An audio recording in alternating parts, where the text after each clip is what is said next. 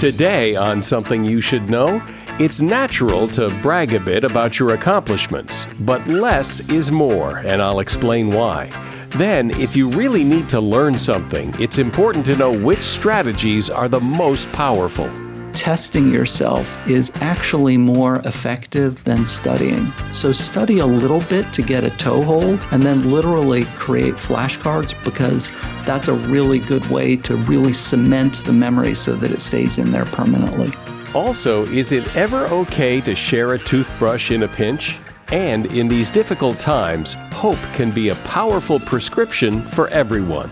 Hope is the belief that the future will be better than the present coupled with the belief that you have the power to make it so. Humans are the only creatures on the planet that can think complex thoughts about the future and be hopeful. All this today on Something You Should Know. If you have to hire someone, what's the best way? Referrals? Well, maybe that could work. But just because somebody knows somebody who knows you doesn't necessarily mean they're qualified. Or you could pull out that file of random resumes that came in during the last six months. Maybe there's somebody in there. Maybe. Now, I, if you're hiring, you need Indeed. Indeed is your matching and hiring platform with over 350 million global monthly visitors, according to Indeed data, and a matching engine that helps you find quality candidates fast. As a business owner, I've found that hiring the right people, well, there's just nothing more important. Don't leave it to chance or a referral or a random resume. Use Indeed. In the minute I've been talking to you, 23 hires were made on Indeed, according to Indeed data worldwide. Indeed's matching engine is constantly learning from your preferences. So the more you use Indeed, the better it gets. And listeners of this show will get a $75 sponsored job credit to get your jobs more visibility at indeed.com slash something. Just go to Indeed.com slash something right now and support this show by saying you heard about Indeed on something you should know. Indeed.com slash something. Terms and conditions apply. Need to hire? Oh, you need Indeed. Something you should know. Fascinating intel, the world's top experts, and practical advice you can use in your life. Today, Something You Should Know with Mike Carruthers. Hi, welcome to Something You Should Know. And, and, thank God for podcasts. I mean, since most of us are stuck spending a lot more time at home than we, we ever imagined, you need something to do. And podcasts turn out to be a great way to pass the time. I know I've been catching up on some of my favorites, and I want to remind you that we have 300 episodes in our archives that you can listen to if you haven't heard them already. In fact, I'll recommend one since so many of us are stuck at home. Episode 242. It was released last January 2019. It is one of the most listened to episodes of all of our episodes, and one of the segments in there is called How the House You Live In Affects Who You Are. And you might find it interesting as you sit in your house a lot. You can find it wherever you listen to podcasts, but if you have trouble searching for it, it's really easy to find on our website. The website has a really good search engine, and you just go to somethingyoushouldknow.net, not .com, .net, somethingyoushouldknow.net, and just search for how the house you live in just those words, how the house you live in, and episode 242 will come up right at the top of the search. First up today, I'm sure you know people who like to brag. And I guess bragging is somewhat natural and normal because you know, we want to look good in other people's eyes. So it is natural to brag about things that you're proud of. But much of the time, people don't care anywhere near as much as you'd like to think. So be careful and think first before you brag about things like your job. Now, if you're a police officer or a firefighter, maybe, because those jobs have good stories, but most likely your job will never sound as interesting to me as it does to you. Bragging about your favorite sports team often falls flat. It's probably okay to brag about the big win for a day or two, but otherwise, people don't care. your vices.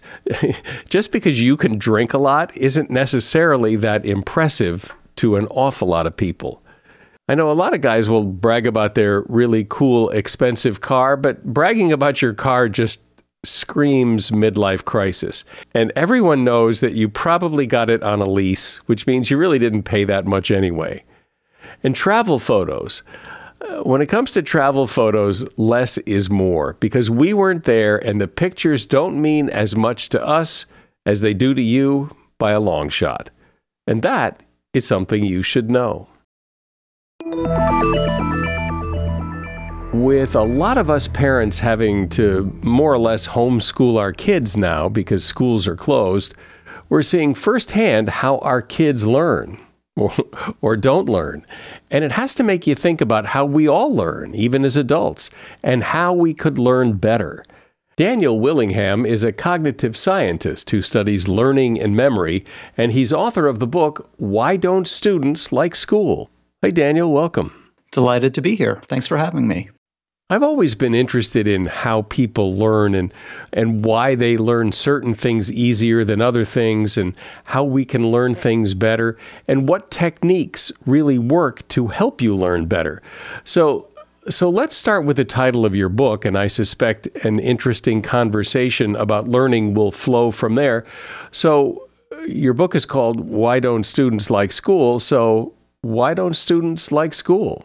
Yeah, it's surprising, isn't it? And I mean, in in truth, the the the title of that I uh, the the book that I wrote is a little unfair. I mean, people like school or don't like school for a variety of reasons, but what I was pointing to was one really systematic difficulty that teachers face, which is that curiosity varies from child to child, and a lot of what drives curiosity is what you already know about a topic, and then how new information is sort of tuned or poorly tuned to what you already know. So curiosity blossoms in um, in individuals when they think there's a whole lot to learn in the environment. People frequently think it's about subject matter, like I'm interested in cars or I'm interested in psychology, um, but that's not quite accurate because I mean, just personally, I've been to lots of talks on psychology that frankly were not very interesting. Um, and the reason is curiosity is driven by my judgment that there's something new in the environment for me to for me to learn. So if you're talking in a, a whole lot of detail about something, even if it's a topic that I think I'm interested in, if I can't connect it to anything that I already know about, that's not going to be very interesting for me. So, and then it's sort of self evident that if you're talking about stuff that I already know a whole lot about, that's not very interesting for me. What you're saying then is is you might be interested in cars, but if someone's talking about things about cars that you have no knowledge of and ha- can't, can't connect a little bit to it, it doesn't matter that it's about cars. It's still not going to be very interesting. And that's exactly it. Yeah. And so if you're talking, if you're the one who's doing the explaining, and you've got 30 to 500 people in the room listening, uh, uh, you can't ask them, you know, so where are you in this? Um, exactly. So, so then yeah. what do you do? Exactly, Mike. Well, this is what makes it so hard, right? And this is why so often when we're at a conference and there are 500 other people in the room, like the speaker has enormous difficulty. And the people who are really, really good at this are really good at anticipating what their audience already knows. When you've heard the injunction for both writers and speakers, know your audience, this is what it's really all about. It really means know what they already know and then lead them by the hand uh, from that point. But if you go to a conference or a convention, let's say, I, I, go to the podcasting convention every year, and they have talks all day for several days. And in every one of those talks, there are people who are just starting out as podcasters, and then there are people who have been doing it for several years. And so, how in the world do you talk to that group when the levels of knowledge are all over the place? And this is why, if, if you're setting up a conference, the merciful thing to do is to be very clear um, with your audience and try and, or with your, your um, conference goers, and try and steer them into sessions that are appropriate to their level of expertise. Again, the difficulty is people frequently think in terms of subject matter. I'm interested in this subject.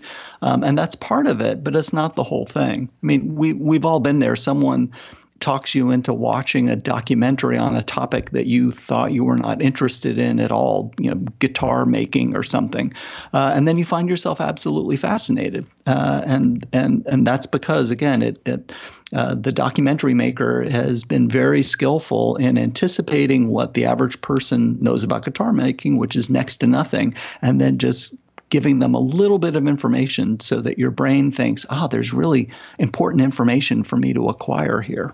Why is it that for pretty much everyone, some subjects are just easier to learn, and I guess perhaps more interesting to learn because just personal preference.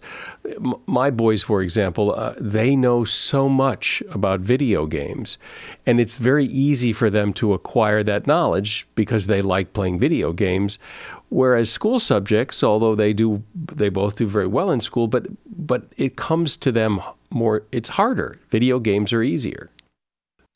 Yeah, I mean, well, there's a couple of pieces to it. Uh, with your boys, it's video games, and then with someone else, they're a NASCAR enthusiast, and someone else is, you know, their their own personal interest.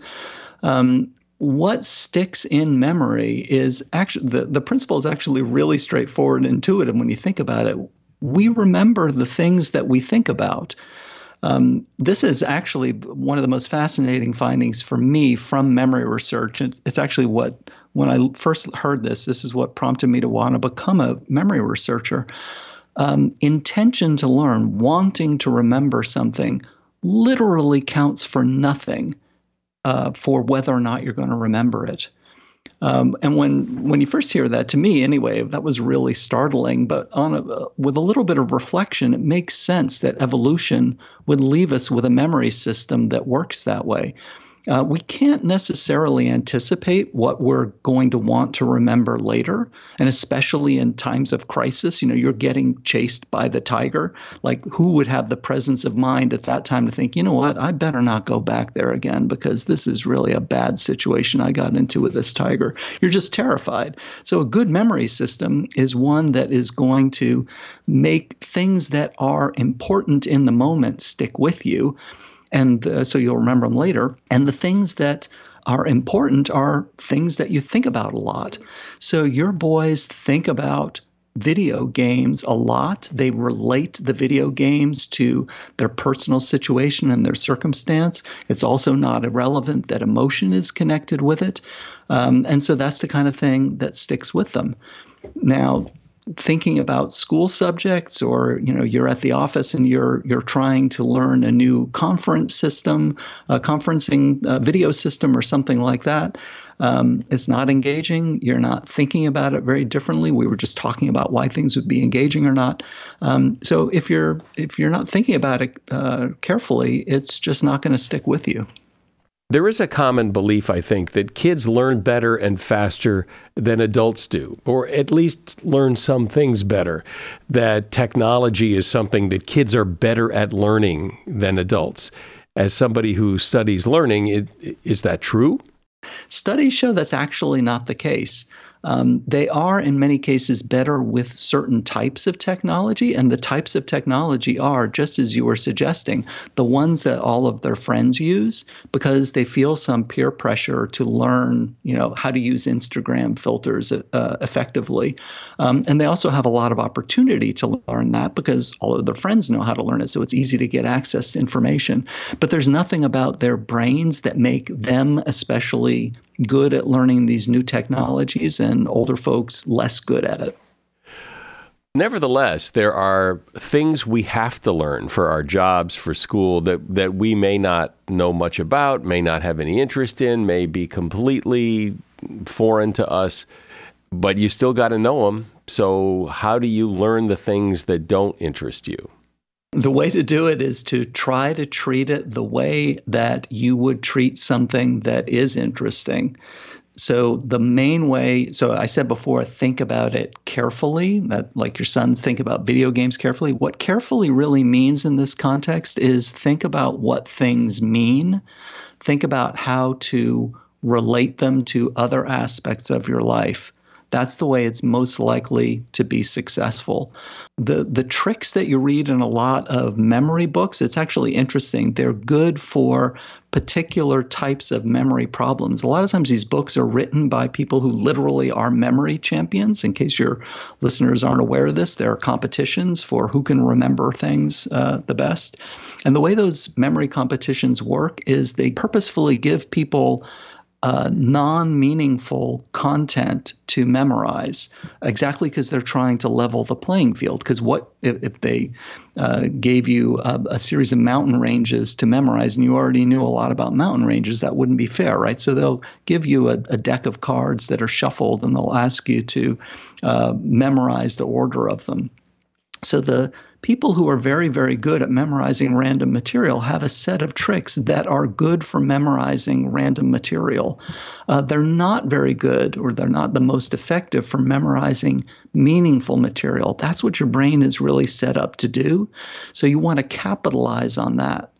The other thing that I can recommend is uh, testing yourself is actually more effective than studying. So study a little bit to get a toehold and then literally create flashcards or in some other way test yourself because that's a really good way to for a memory that's sort of partially in there to to really cement the memory so that it stays in there permanently. We're talking about learning how we learn, and better ways to learn. And my guest is Daniel Willingham. He is a cognitive science and author of the book, Why Don't Students Like School? So lately, I've been on a mission to change the way people view their finances and to encourage people to overcome obstacles and adversity. It's just more and more important to me every day. So I've teamed up with the folks at Life Surge. Life Surge is a one day faith based event where you'll walk in hungry for success and you'll leave ready to build your resources to leave an impact on others. We're talking faith fueled finance, growing resources, crushing obstacles, and then, yeah, using it all for something way bigger than yourself. I'll be joining Life Surge in Cincinnati on Saturday, August 3rd. Joining me in Cincinnati is Nick Vujicic, the man with no arms or legs that speaks about his trials and triumphs. Soul surfer and author Bethany Hamilton, Duck Dynasty's Willie Robertson, and author and pastor Craig Groeschel, star of CNBC's The Profit Marcus Lemonis, and Bethel Music. That's Life Surge Cincinnati on Saturday, August 3rd. Tickets are on sale exclusively at lifesurge.com. I hope to see you there. As a listener to something you should know, I can only assume that you are someone who likes to learn about new and interesting things and bring more knowledge to work for you in your everyday life. I mean, that's kind of what something you should know is all about. And so I want to invite you to listen to another podcast called TED Talks Daily.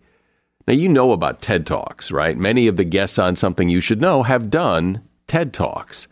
Well, you see, TED Talks Daily is a podcast that brings you a new TED Talk every weekday in less than 15 minutes. Join host Elise Hu. She goes beyond the headlines so you can hear about the big ideas shaping our future. Learn about things like sustainable fashion, embracing your entrepreneurial spirit, the future of robotics, and so much more. Like I said, if you like this podcast, something you should know? I'm pretty sure you're going to like TED Talks Daily. And you get TED Talks Daily wherever you get your podcasts. So, Daniel, I've always wondered, and I don't think I've ever gotten a really good answer to this question. Kids are told from the time they start school, okay, you study this. And I've never gotten a good definition of study. Does that mean read it? Does that mean it read it five times? Does that mean read it backwards? What does study it mean?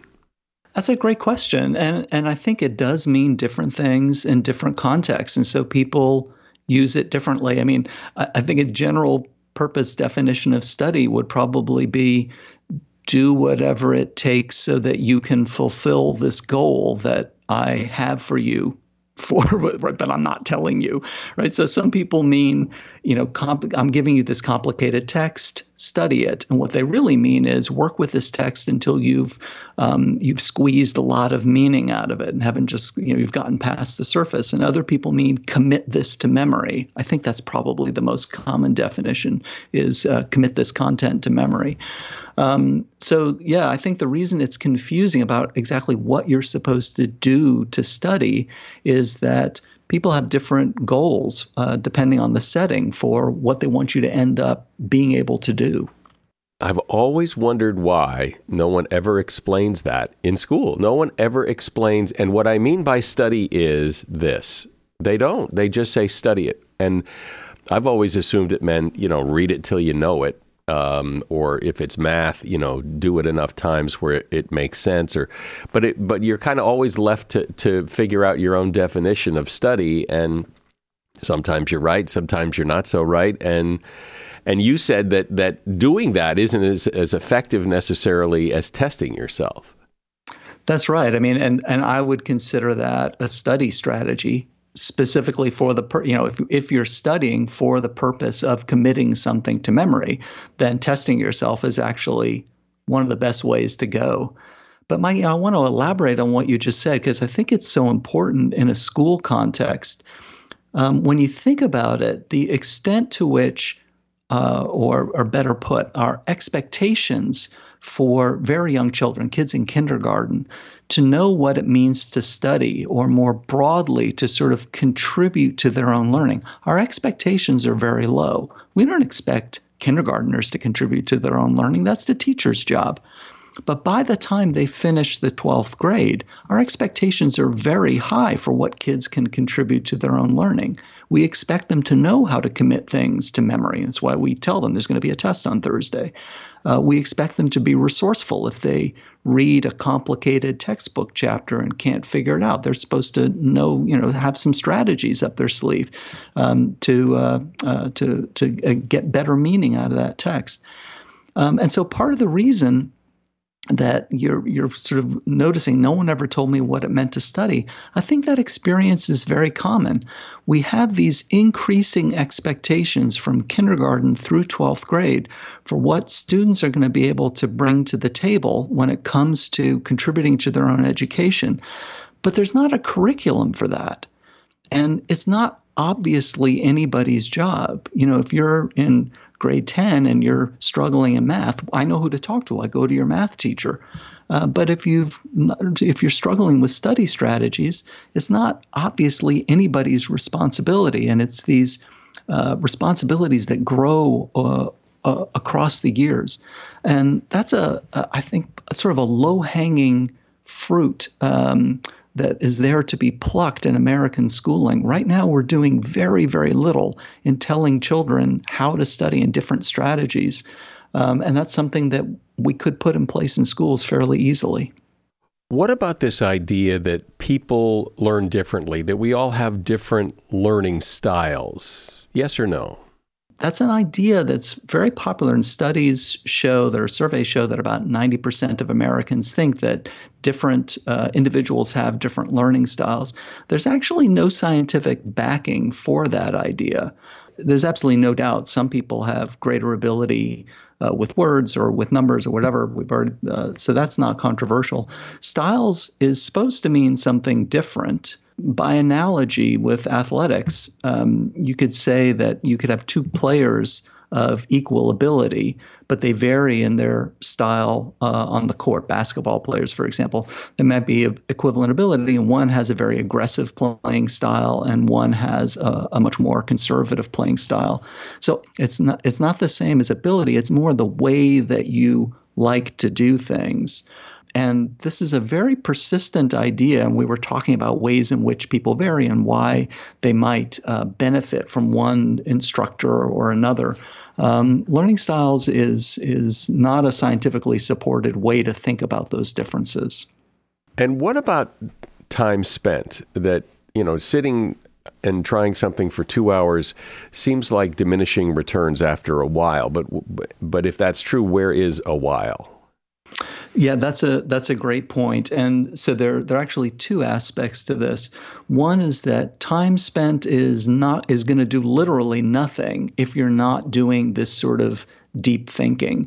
So if you just ask someone to memorize a, a list of words, I'm going to say some words around, aloud and I want you to memorize them. And I start and I say ball, hat, balloon. A lot of people will uh, respond this way. They'll start saying to themselves, ball, hat, balloon, ball, hat, balloon, ball, hat, balloon.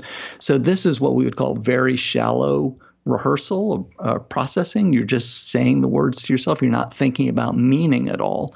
Um, you could repeat that to yourself over and over again. We're talking about time spent. You could spend lots and lots of time on that very sort of mindless activity and the memory is just not going to stick with you at all. So that's one thing you need to think about when you think about time spent. It's not just the amount of time, it's spending the time well. Um, another way to think about this is uh, sometime get out a piece of paper and try to draw the face of a U.S. penny most people are astonished by how terrible they are at this. And when you think about how many repetitions, how many times you've seen a penny, it's amazing that you can't reproduce it flawlessly.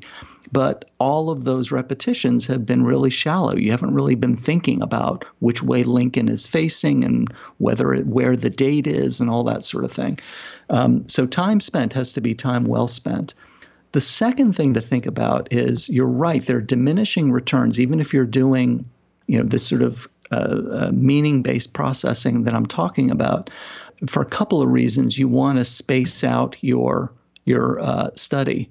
Um, one is that you just want to take breaks, uh, which is quite intuitive. That at some point you just get mentally exhausted.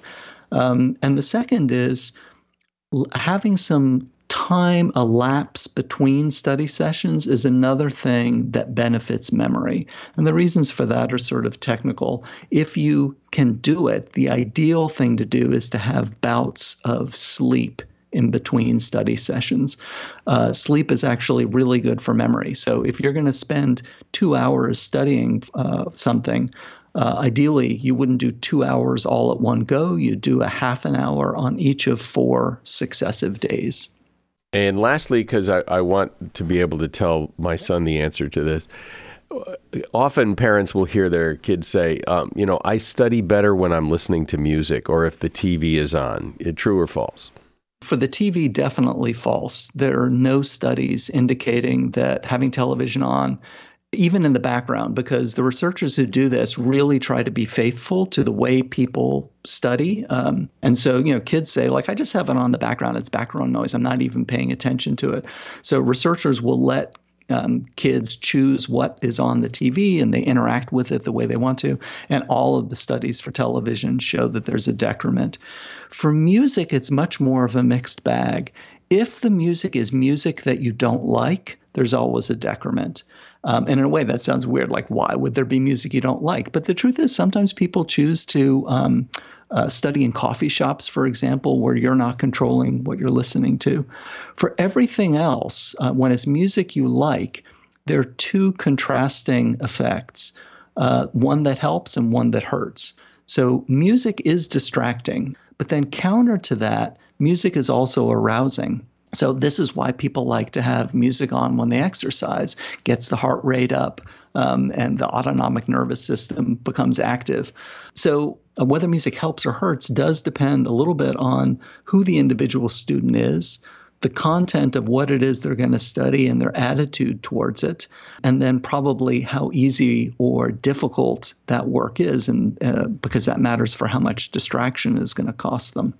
Um, what I generally tell parents is initially let them try it the way they want to do it and you the parent should watch them and exercise your judgment about whether or not you think it's really in the end helping or hurting well, I like this because so much about learning, at least to me, has always been very vague. You know, how do you learn? Well, you just learn. You learning is learning, and you've explained it in a way that put some some tactics and strategies and, and, some real science behind it.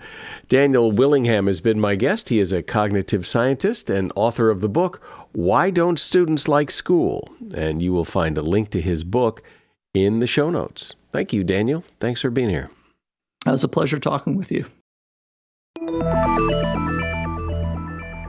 Things sure are different today than they were just a few short weeks ago. The coronavirus has changed everything, and I think for many people there is a I guess a sadness or a sense of hopelessness that hangs in the air. So I'd like to address that because hopelessness isn't helpful or particularly productive, and it can be contagious. So let's see if we can put some hope back in the picture. To that end, I'd like to share with you an interview I did a few years ago with Dr. Shane Lopez. Dr. Lopez spent much of his life researching hope and the power it has for people. Unfortunately, Dr. Lopez died not too long after we did this interview. I know he fought some medical battles in his life, but during his lifetime, he was highly regarded in medical and research circles as a leading expert on the subject of hope, and he was author of a book called Making Hope Happen. If you could use a little hope right now, I think you'll enjoy what he has to say. And my first question to him was to define hope. Hope is the belief that the future will be better than the present, coupled with the belief that you have the power to make it so. Those are the two things that really come together to define hope. And are humans unique in, in their ability to have hope, or do, do other creatures have hope somehow? Yeah, I think other creatures, uh, you know, they, they have maybe expectations in a sense, and we kind of train them to do so, um, or nature has trained them to be um, thinking about the future in a non-complex way, in a simple way. But humans are the only creatures on the planet that can think complex thoughts about the future and and be hopeful. And and sometimes be hopeless. And be hopeless. Absolutely. We have all the hardware we need. We have the brain structure and specifically that frontal lobe that helps us be hopeful. Um, we have the language. We can tell great stories about the future that we edit over time um, that help us be hopeful. Those stories really kind of feed hope back to us. Um, but if we start telling these hopeless stories, um, then we can kind of light up those pathways as well and, and find a lot of uh, struggle in our lives. By default, are we kind of wired to be hopeful? Yeah, by age two, if you, you think about the last two-year-old you hung out with, um, they're saying, I can, I can, I will. Um, so that you're already your own superhero when you're age two and you're setting up these contingencies. You start to understand that they're if-thens in life in a very rudimentary kind of way. Um, and then you couple that with more complex language as you grow older and then success experiences as you accumulate them. And those are the basic building blocks of hope. Um, that thinking about the future and then telling a story about the future in a way that it pulls you through everyday life, we have that probably in place when we're five or six years old. And then what happens? Well, then what happens? Gosh, um, then again, we accumulate some success experiences. We start narrating the story of our lives in a certain way. We have people who care about us who or who don't care about us. Um, and it, it kind of refines our sense of the future, refines our sense of self.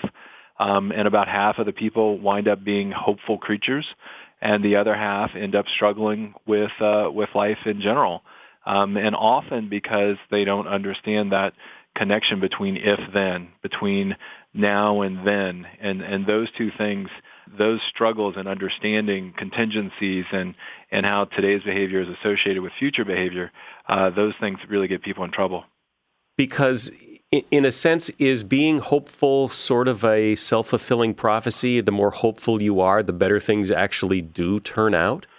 Well, you know that's interesting. So that that notion of self-fulfilling prophecy, it, it has some merit certainly. When you're hopeful, you actually start generating positive emotions. When you generate positive emotions, your mind kind of opens up to unique opportunities in life and more opportunities in life. So then you start to generate more pathways to the goals that you're interested in. So you can kind of uh, reframe that self-fulfilling prophecy by understanding the cognitions and emotions of hope um, and you just work a little differently, a little more efficiently, a little harder, um, and you're able to get from point A to point from point A to point B a little quicker. Um, but it's a little bit more than self-fulfilling prophecy, and it's way more than wishing. Yeah, and you make the big distinction in the book about the difference between hope and wishing. Sure, sure. Uh, Bobby Knight has a book out right now um, called "The Power of Negative Thinking." Um, and he's really down on hope. So he's a famous um, former basketball coach. Um, and he's really down on hope, but the way he casts it, it's wishing. It's believing that the future will be better than the present, and I just have to kick back and wait for it. Um, that's wishing. And wishing actually, when when you think the future will be great and and you don't anticipate the obstacles that pop up, and you don't get ready to work hard, then you're wishing, and that actually undermines your momentum for the future. Uh, hoping involves not only that belief that the future will be better than the present, but this understanding that you've got to put a lot of tools and resources together to make it so. Um, so hoping is really um, it's a lot of hard work. You know, it really is. And wishing is quite passive and quite easy and quite detrimental to most people. Well, I mean that's kind of like buying a lottery ticket and then you wish you win, but oh, ch- gosh. chances are you're not. Yeah, Mike, you're absolutely right. So if that's if that's your retirement plan, buying lottery tickets every Friday, um, you're a wishful creature. So the the odds are against you, and and you have no real investment in the future other than the five bucks, let's say, you just spent on lottery tickets. And you know what? We've we've really confused the issue in our in our daily language. Um, when people say, I'm, "I'm hoping it'll all work out," I'm hopeful my lottery ticket will win. Well, we're quite wishful we're, we're wishing that it will work out. But we've substituted the word hoping in such a way that we've really watered down the meaning. So part of what I try to do is, is I, I help children and adults just be pretty mindful about when they're hoping and when they're wishing and they kind of catch themselves and say, "Oh boy, I'm really being passive up, about this. If I if I wish you good luck, that's all I mean. I'm, I'm like, goodbye, buddy. I wish you good luck. But if I'm hopeful that you'll have a great outcome, you know, at a sporting event, let's say, that means I'm going to be there cheering you on. I'm going to give you any kind of help you might need. I might even be your coach, you know, and tutor you and help you in some way. To hope, you got you got to get your hands dirty, whether it's in your own life or if you're trying to help someone else. Yeah, that's a great way to put it. And we're often hopeful about our future and we do things, but then, you know, we end up procrastinating or get off mm-hmm. course or mm-hmm. and you mm-hmm. talk, I know, in the book about setting yourself up for some automatic ways to, to make things happen. Yeah, Mike, if we can put more hope on autopilot, we're really helping ourselves out um, in daily life. Um, there's some simple ways to do it. One is to create a win-where plan for every assignment you're given or every assignment you give yourself. An assignment is often kind of wrapped around a, a, goal. So your boss may say, we need you to do this by such and such a date, or, or you may give yourself an assignment to get something done around the house. Well, that occupies some mental resources, some psychological resources, that assignment. So if you can put a basic win-where plan around that goal, then you set this action trigger in your brain. So, for example, tax season's coming up, and no one really wants to get ready for tax season. But you know, if you could say to yourself, okay, on on Monday, I will set aside some time, nine o'clock after I visit my child's school. I'll bring my tax paperwork with me. I'll go to a coffee shop and I'll start getting it organized. Well, come Monday morning, that little alarm goes off in your head and as you're getting your child ready for school, you're saying to yourself, okay, I got to grab the tax papers. I'm going to the coffee shop. I'm taking the morning off of work. I got to get this done. So the more we can set these action triggers in our daily lives, and in other cases, borrow hope from other people, um, the better off we are because we'll certainly kind of burn out. We'll get tired. Um, we don't want to do all the things we have to do, but we have to figure out ways to make good things happen in our lives. That almost sounds too simple. They just if when you know, it just seems so simple. Yeah, that, well, it's a simple strategy that works. It, it certainly is, and it's kind of age old and time tested, but it's also scientifically proven. So Peter Gollwitzer has done a ton of research on this if then contingency thinking, which I've kind of translated into these win where plans. Um, 94 different studies were recently analyzed, and sure enough, they work. They work. And it is incredibly simple, but, but it's an elegant solution to kind of a, that modern problem of not having enough time and energy to get things done. Does everyone is becoming um, hopeless and feeling despair, and uh, is that normal, or is that usually the some is that mental illness? Yeah, yeah, Mike. I, I think we all go through those periods in life where we we're running on fumes. You know, so our our hope reserves may be pretty low. Um, interestingly, um, hopeful people in general are able to buffer themselves really well against uh, from the stress in life and, and from those things that might tire out someone else. Um, but what I find is that oftentimes people, um, my wife and I have this term that we bounce around the house a little bit. It's called depletion depression. So it's not really depression. We we haven't had a, a major uh, episode of depression in the household at all, but it's something that we're just so worn out from pursuing too many goals that we don't have any resources left uh, to take care of each other. Um, so there is that kind of, you know, um, every person's kind of sadness that might develop when we're pursuing too many goals at one time. Um, on the flip side, someone who loses touch with their future self, someone who loses the relationship with their future self can spiral quickly into a real depression. If, if you don't see the best years as being ahead of you, if you don't see the future as being better than the present, and that's kind of this chronic belief, then then that can kickstart a real depression that can be um, quite enduring and, and quite challenging to overcome. Yeah, well, and I imagine there are people who try things and fail and try things and fail and get to that point where they think, you know, no matter what I do, nothing works, and they mm. their future does look dim because they can't yeah. figure it out. Yeah, and I, you know, as a psychotherapist, I've worked with many of these folks, and that's kind of my expertise is treating people with this chronic low-level depression, uh, referred to as dysthymia. And what I found is that if I can get them excited about one thing in the future, just one small thing, we can jumpstart jumpstart their psychology again.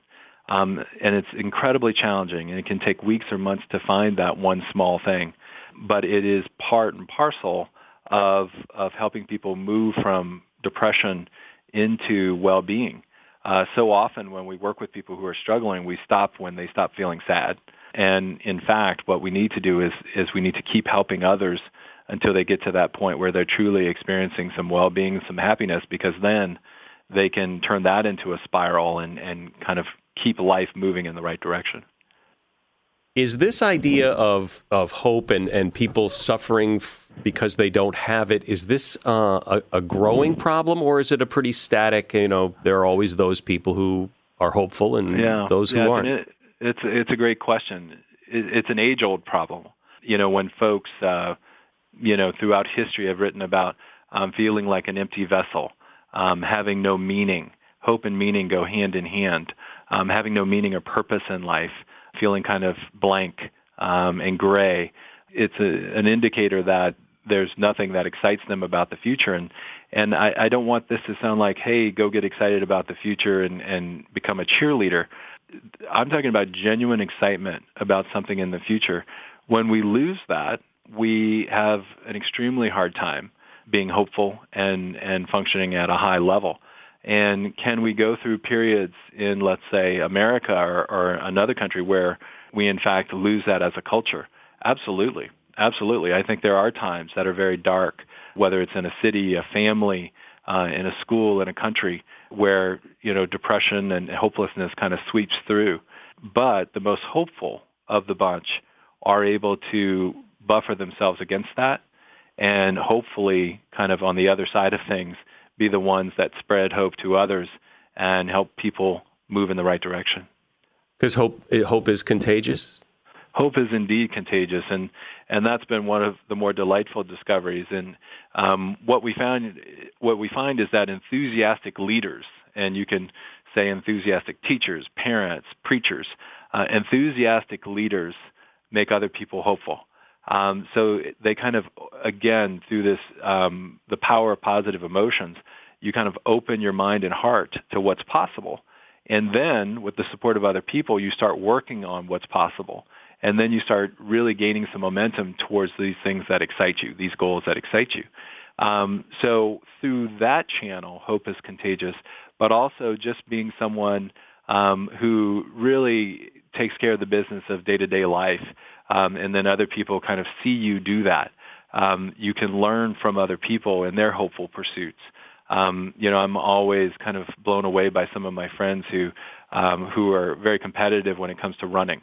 And the only way I'll be competitive when it comes to running is if I'm competing with a wild animal. I'm just not interested in running. But watching them pursue these goals that they're passionate about inspires me to pursue other goals I'm passionate about, passionate about, not necessarily running, but other things in my life that excite me. You know, Dr. Lopez, I've had my bouts with that kind of low level depression where it's really hard to get your pull yourself up out of it. And my experience is, and I've heard from other people too, that that if you can find something to do, some activity, that that can really help pull you up. Oh, certainly, certainly. If um, you know that inertia is is hard to overcome.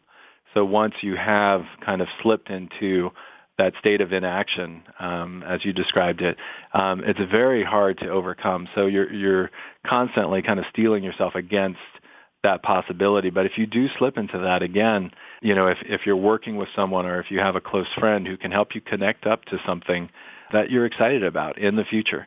For example, things I'm excited about. My my my child has spring break from school here in the near future. And I'm just so excited to spend time with him and my wife um, on a car trip I am just so jazzed about that. That that the snowstorm that I'm anticipating um, right now, and and some of the other problems at work, they just seem so small when I'm when I start thinking about this exciting trip with my family. So that trip two weeks from now just kind of pulls me through kind of the hassles of everyday life. So when those hassles become so great that we're stuck, um, getting excited about the future, getting some support um, helps you really start moving slowly and then a little faster and then a little faster until you have some momentum in life. Yeah, well, I, I remember interviewing someone uh, some years ago, and I've always remembered this because it really rang true for me. That that like p- people in old folks' homes that that you know don't have many visitors, or or people who feel guilty because sure. they don't vi- visit grandma in the in the nursing home enough that it's not so much the visit as the ante- anticipation of the visit mm. that gets grandma mm. all excited. And yeah. so if you can tell her in two weeks you'll be there, that may be as good as visiting her three times. Yes, absolutely. And and my good friend um, Tom Rath, um, he just actually walked by my door moments ago. He I've interviewed him on, many times. Wonderful man. Um, he wrote a book on well-being, and certainly um, this is where our work overlaps, where we, we talk about the anticipation of something exciting, the experience of something exciting, and then the recollection of something um, that was exciting. So having the anticipation of a trip can really generate positive emotions that can feed into this hope cycle. The experience itself can build um, psychological resources. And then the memory and the capitalizing on that experience um, with someone dear to you um, can kind of keep that alive. So we really, gosh, Mike, we really waste a lot of psychological capital by not using what you just referred to as that anticipatory excitement to our advantage. Yeah, well, I guess life is pretty dull if you don't have something to look forward to. Absolutely, it's not only dull; it's um, it can really be slow moving and, and somewhat sad. So having again that one thing, and and what scares me is that you know when I when I talk to young people, especially, most of them have that one thing in the future. But if they don't, um, they feel like they'll be stuck forever. Um, so that's why we have to kind of wrap around the young people in our community and make sure that we're finding what they do best and, and figuring out a way to get them excited about that so that they can aim their lives at something meaningful. When when you look back at people who who have not maybe not a strong sense of hope in their life, but do things typically turn out okay, or do th- people really should they be worried because things are hopeless? Mm-hmm. Um, you know that's that's a tough question. You know, so we we have again half of the people in in our lives are, are high hope, about um, the remaining um, half, they're kind of split between people who are just a little bit stuck and who could move towards being hopeful, and then the folks who are really in despair. And those folks who are in despair um, need to reach out to the care and resources that they have in their community um, and whatever works for them. So it could be a psychotherapist, it could be a teacher, it could be a preacher, but somehow they have to get some some love and support to overcome the obstacles of everyday life. Once they do that, then they have that glimmer of hope that they can then hang on to for a little bit as they kind of move through the, the slow paces of recovery. One thing I don't want people to get out of this book is that we should all be happy, happy, hopeful, hopeful. You know, we, we are all going to kind of get knocked down by life, but if we can put the right people and, and thoughts and feelings together at the right time, then we can create that momentum we need to get where we want to be in the world. That is my interview with Dr. Shane Lopez from a few years ago, but it certainly is applicable today. I know I find solace in what he says, and it kind of empowers you to hear his words and realize that, that hope is something we can all create. The name of his book is Making Hope Happen. It's by Dr. Shane Lopez, and you will find a link to that book in the show notes.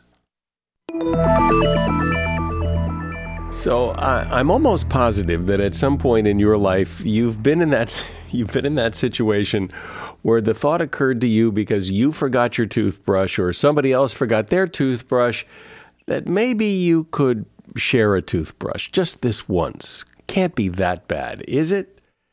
Yeah, it actually is. Your mouth is home to more than 700 species of bacteria. And while not all 700 of these bacteria are harmful, some, like staph and E. coli, can lead to infection and illness. Sharing a toothbrush means that whatever was in your friend's mouth is now in your mouth, or vice versa.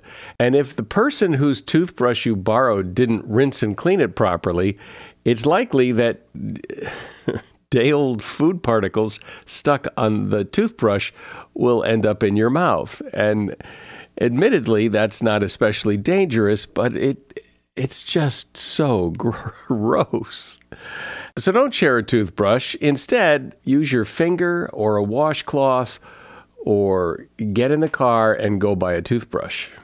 And that is something you should know. That's the podcast today. And especially since this episode has that interview with Shane Lopez in it, if you know someone who's uh, not adapting well to our current situation with the coronavirus, share this episode with them and perhaps give them some hope. I'm Mike Carruthers. Thanks for listening today to Something You Should Know.